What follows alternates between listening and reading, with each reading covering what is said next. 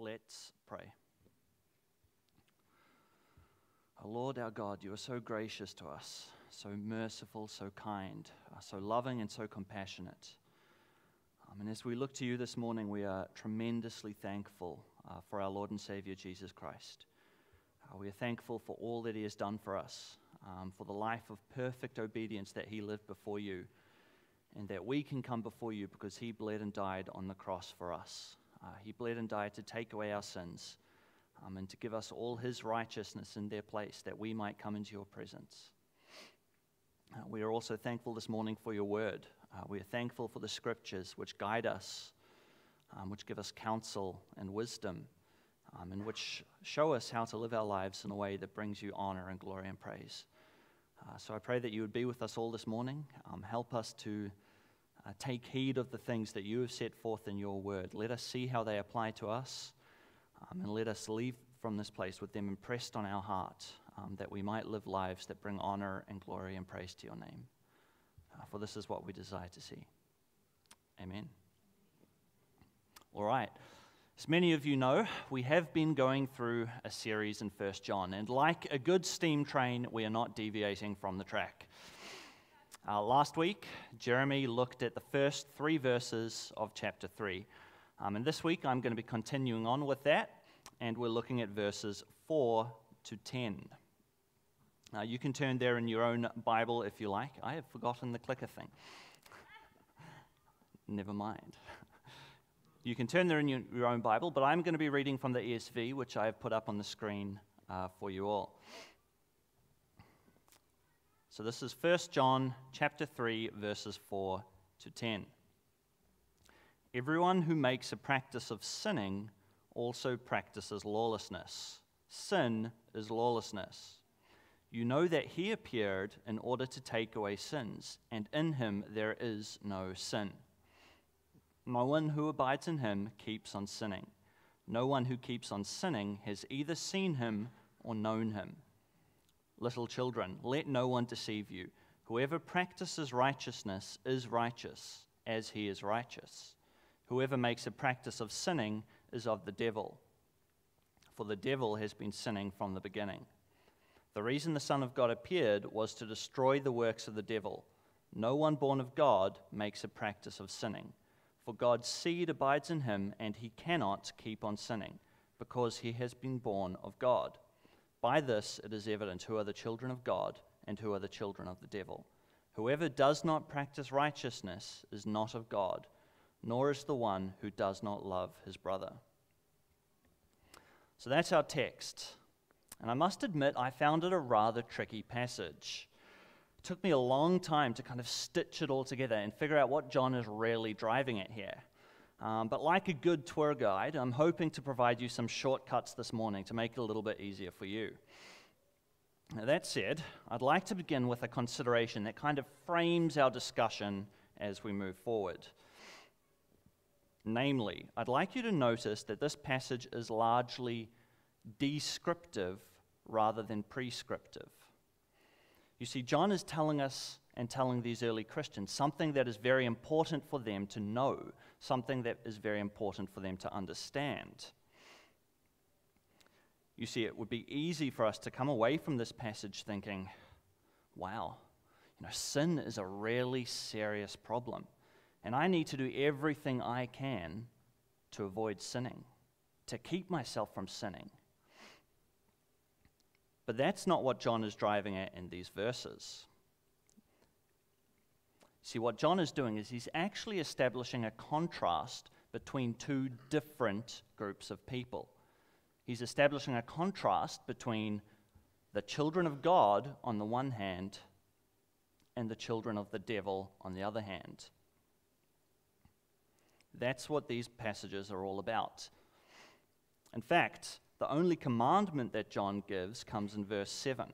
He says, Little children, let no one deceive you.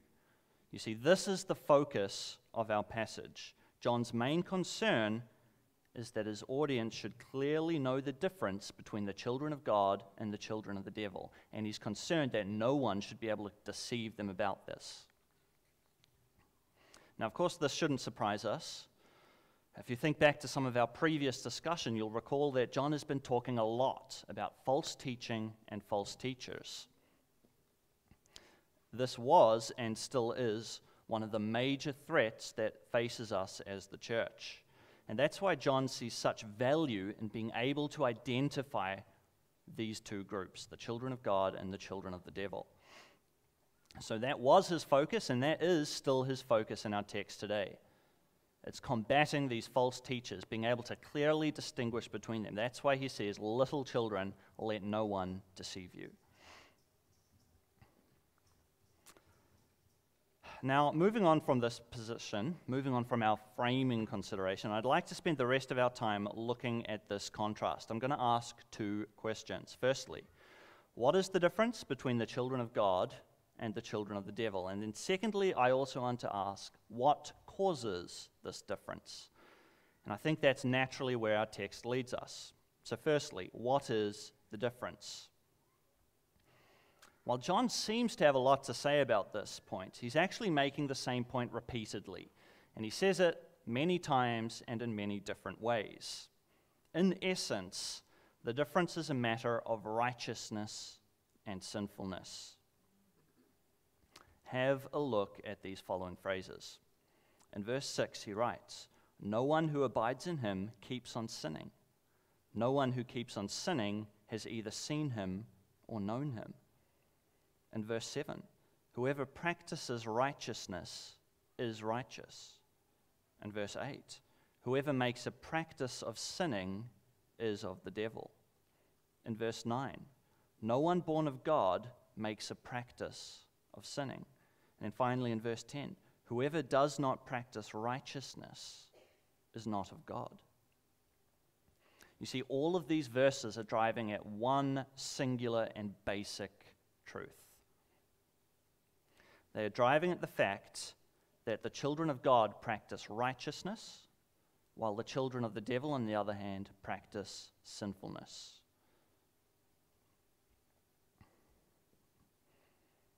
Now, those of us who have been in church are obviously familiar with these terms. We've heard them bandied around. And sometimes we even expect that everyone knows exactly what we mean by these terms. Um, nevertheless, they are rather long and intimidating words. Uh, so we can be thankful that John actually unpacks them a little bit for us. Have a look at verse 4. John writes this Everyone who makes a practice of sinning also practices lawlessness. Sin is lawlessness. You know, this is a fascinating verse because it shows us what sin is. At its core, sin is lawlessness. It is a rejection of God's authority over us. You see, it's not merely us doing what we think is right and good and proper and avoiding those things that we happen to think are bad. It actually rests on what God has said. God's law, not ours. You see, the authority comes entirely from outside of ourselves. The authority belongs to God. sinfulness is about rejecting or ignoring God's law and God's authority. You know, this should give us great caution when we look at the scriptures and you think, you know, I know it says that over here, but, you know, I think this interpretation or I think this way of doing things would be a little bit better than what the scriptures say you know, when we find ourselves practicing that kind of thinking, we should be very careful. We should be very cautious. It's a serious thing to forsake the law of God. And frankly, I don't really care how we try to justify it.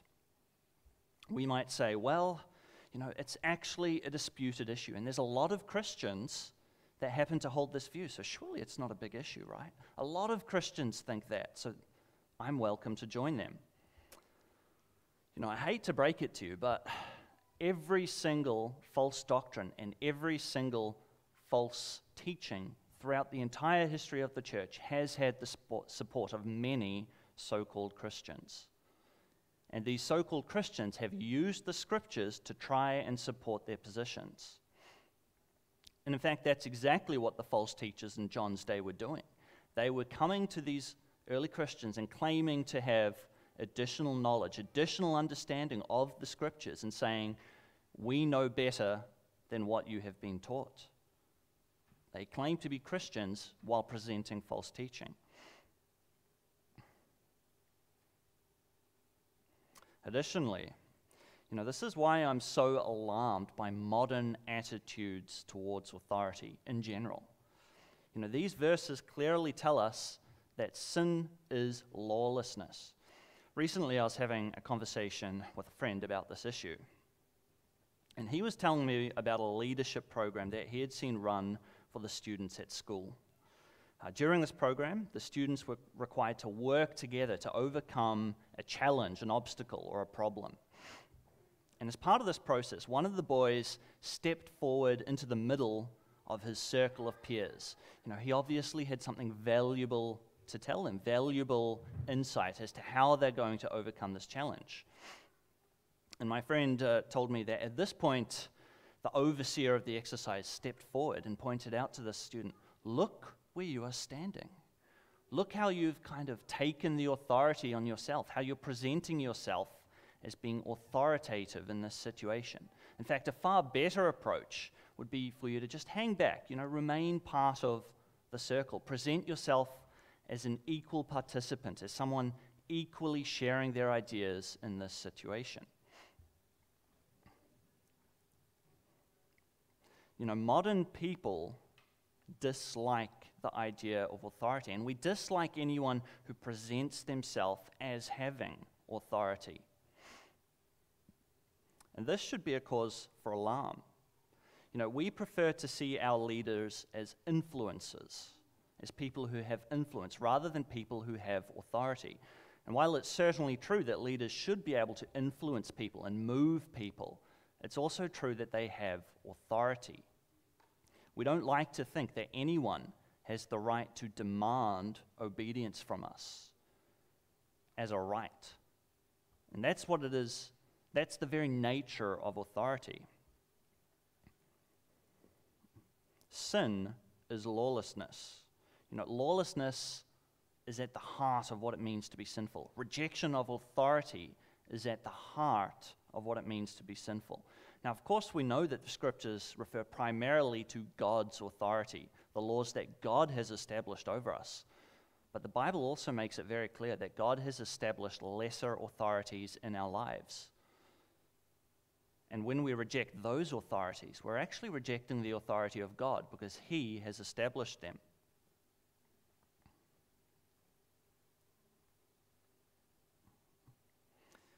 Now, we could all argue about what the correct use of authority looks like. What does it mean to use authority? How should good use of authority look? But my concern is that modern people often reject authority simply because it is authority.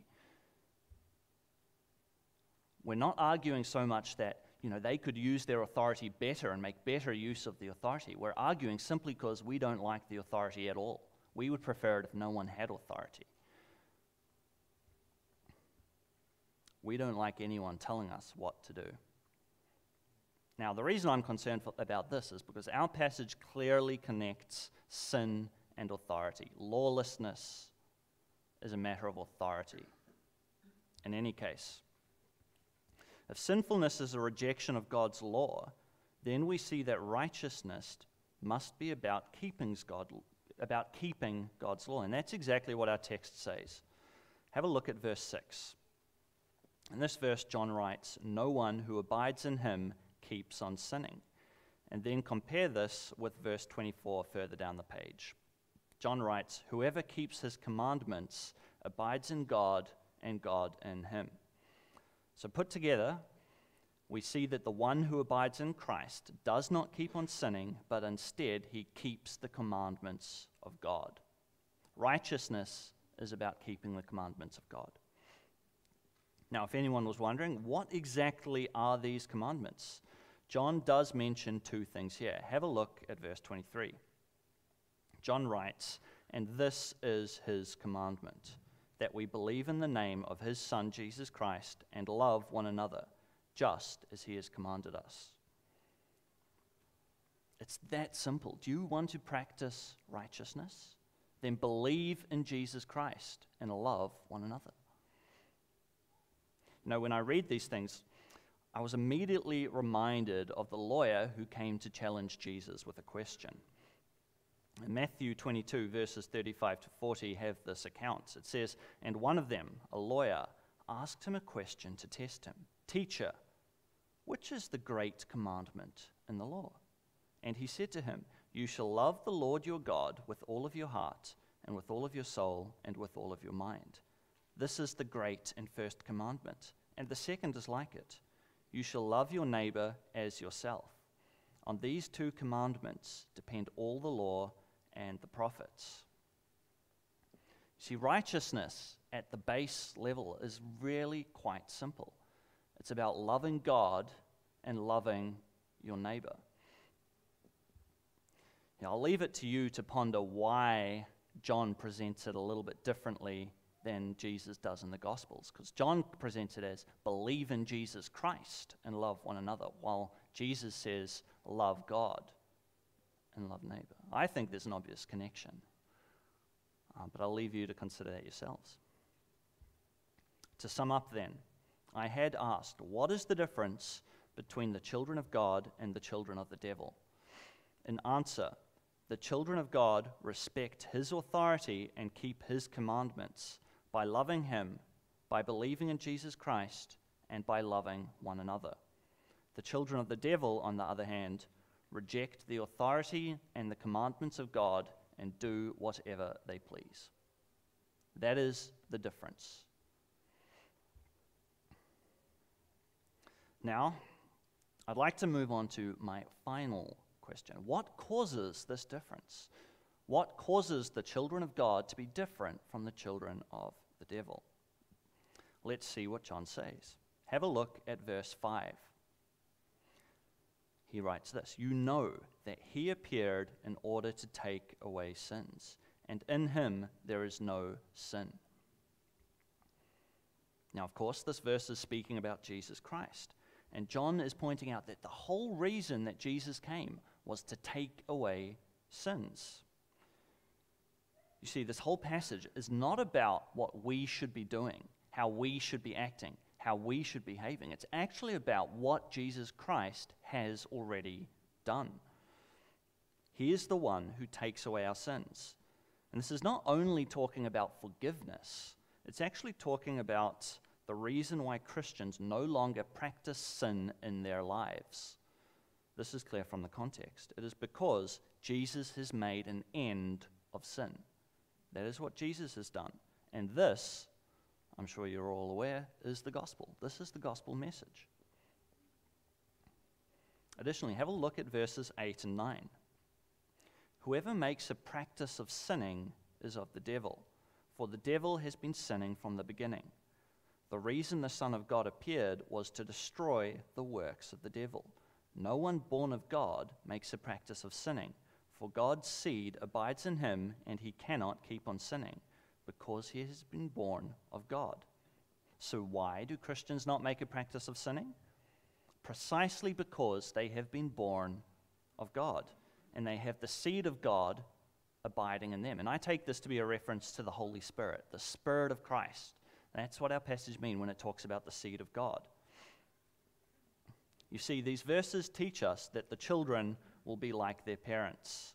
Those who are born of God will be righteous like God, Likewise, those who are born of the devil will be sinful like he is. As the saying goes, like father, like son. You see, in this passage, John is not trying to convince his hearers that they must really try hard not to sin, that they must exert themselves, that they must work hard towards that end.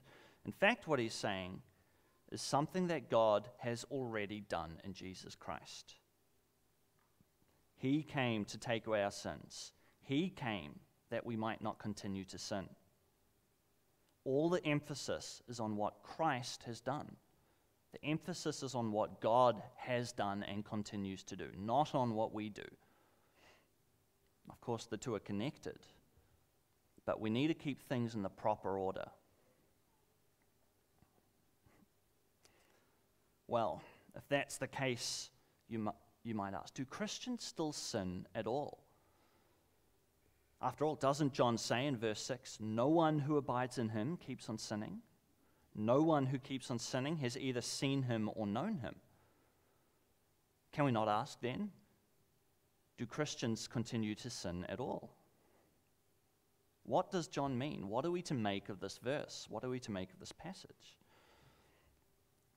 Well, we should recall that in chapter 1, John has already written this If we say we have no sin, we deceive ourselves, and the truth is not in us.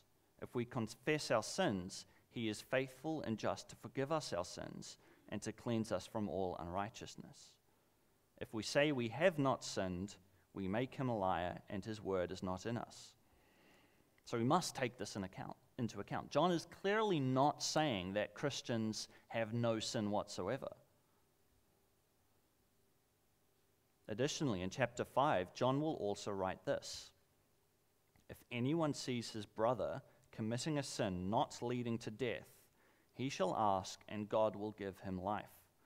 To those who commit sins that do not lead to death, there is a sin that leads to death. I do not say that one should pray for that. All wrongdoing is sin, but there is a sin that does not lead to death.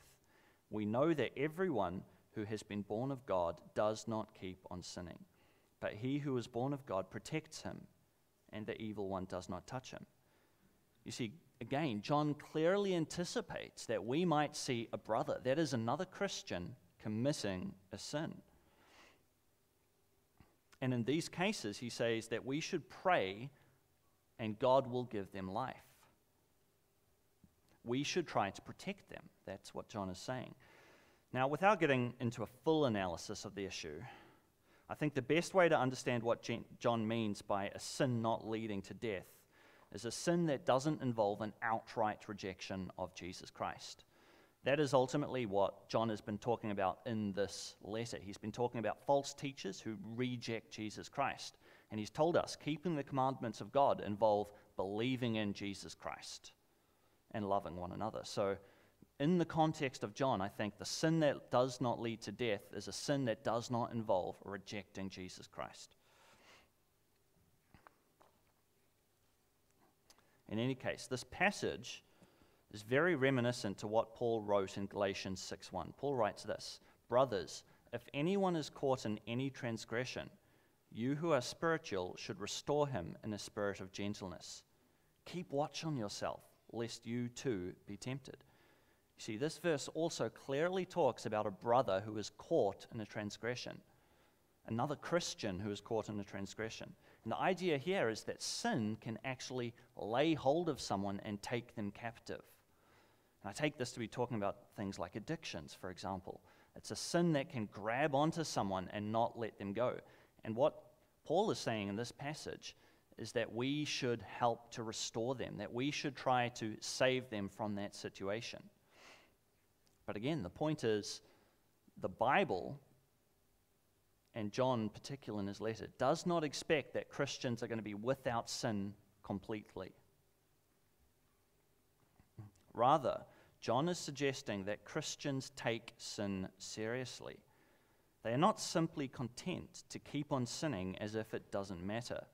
In fact, if a Christian does keep on sinning and they just don't seem to care about it, that is a cause for alarm.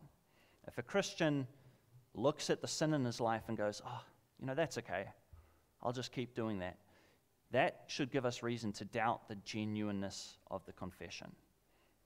The fact of the matter is, Christians hate sin because God hates sins. Christians strive for righteousness, long for righteousness. And that's what John is talking about. We are not willing to make a practice of sinning. So, where does this all leave us? You know, I know I said at the beginning that the primary focus of, of this passage is not about telling us what we need to do, but rather helping us to discern between two different groups. Um, but I think it's only natural that many of us are running ourselves through the diagnostic. Uh, we're looking at these questions and uh, we're beginning to get a little hot under the collar. Uh, we're looking at this and thinking, well, you know, I practice sin on occasions. You know, I've got things in my life that I don't like, things that I'd rather be rid of but seem to take control of me at times. You know, where does this leave us?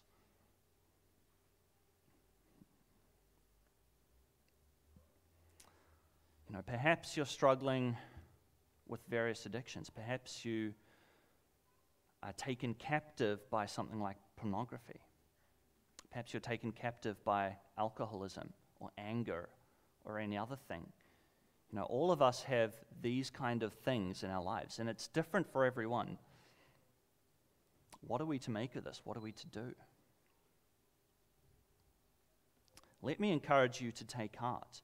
You see, this passage is so far from telling us that we need to try harder as a Christian to be rid of these sins. We need to work to cut off these sins from us. Rather, John is guaranteeing us that God Himself, in the person of Jesus Christ, has made an end to our sins. So we should be hopeful and we should be encouraged.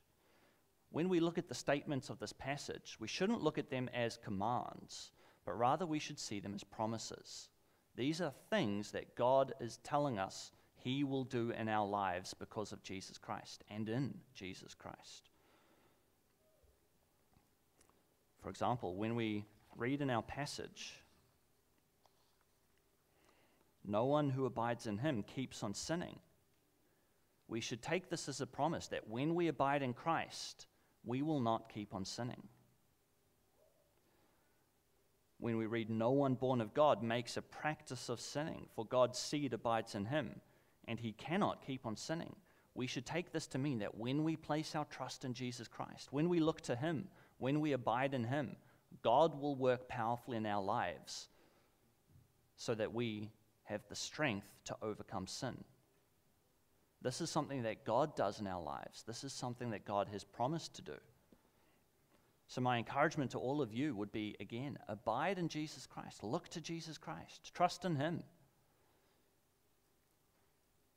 We all know that we don't have the strength in and of ourselves to overcome sin. But when we look to Christ, when we abide in Him, we find that He is able to overcome our sin for us, that He gives us the strength, He gives us new desires in our heart. He makes us a new creation, as we heard earlier this morning. The old has gone, the new has come. You're a new creation in Him, a new creation with new desires, desires to do things that are good and pleasing in the sight of God. You know, this is where our strength as Christians comes from. It comes from abiding in Christ, looking to Jesus Christ. He is the one who is able to overcome our sins. And that's what this passage tells us. No one born of God continues to sin for God's seed abides in him. For God has come to make an end of sin. God is the one who overcomes the devil, who makes an end of his work. So that's the note I'd like to leave you on. Trust in Jesus Christ. Look to him. And you will find that more and more your life comes to resemble his life. More and more you come to love righteousness and hate sinfulness. That is what it means to be a Christian. Look to Jesus Christ. Lord, we are so thankful for your Son, Jesus Christ. We are so thankful that he has come to make an end of sin, that he has come to destroy the works of the devil, and that in him we can be confident because he never fails. He is able to complete that which he has started. So grant, Lord, that we may look to him. Grant that we should trust in him, hope in him and that we should love him all the more. Draw us nearer to him and unite us to Christ, that our lives should come to bring honor and glory and praise to you more and more, that our lives should come to reflect your glory, uh, that all might come to know you and see you, and come to know that Jesus Christ is your Son and that you have appointed him head of all things. Lord, grant that yours should be the glory, and that all eyes should behold it, and that they should give honor and glory and praise to your name. This we pray in your holy name. Amen.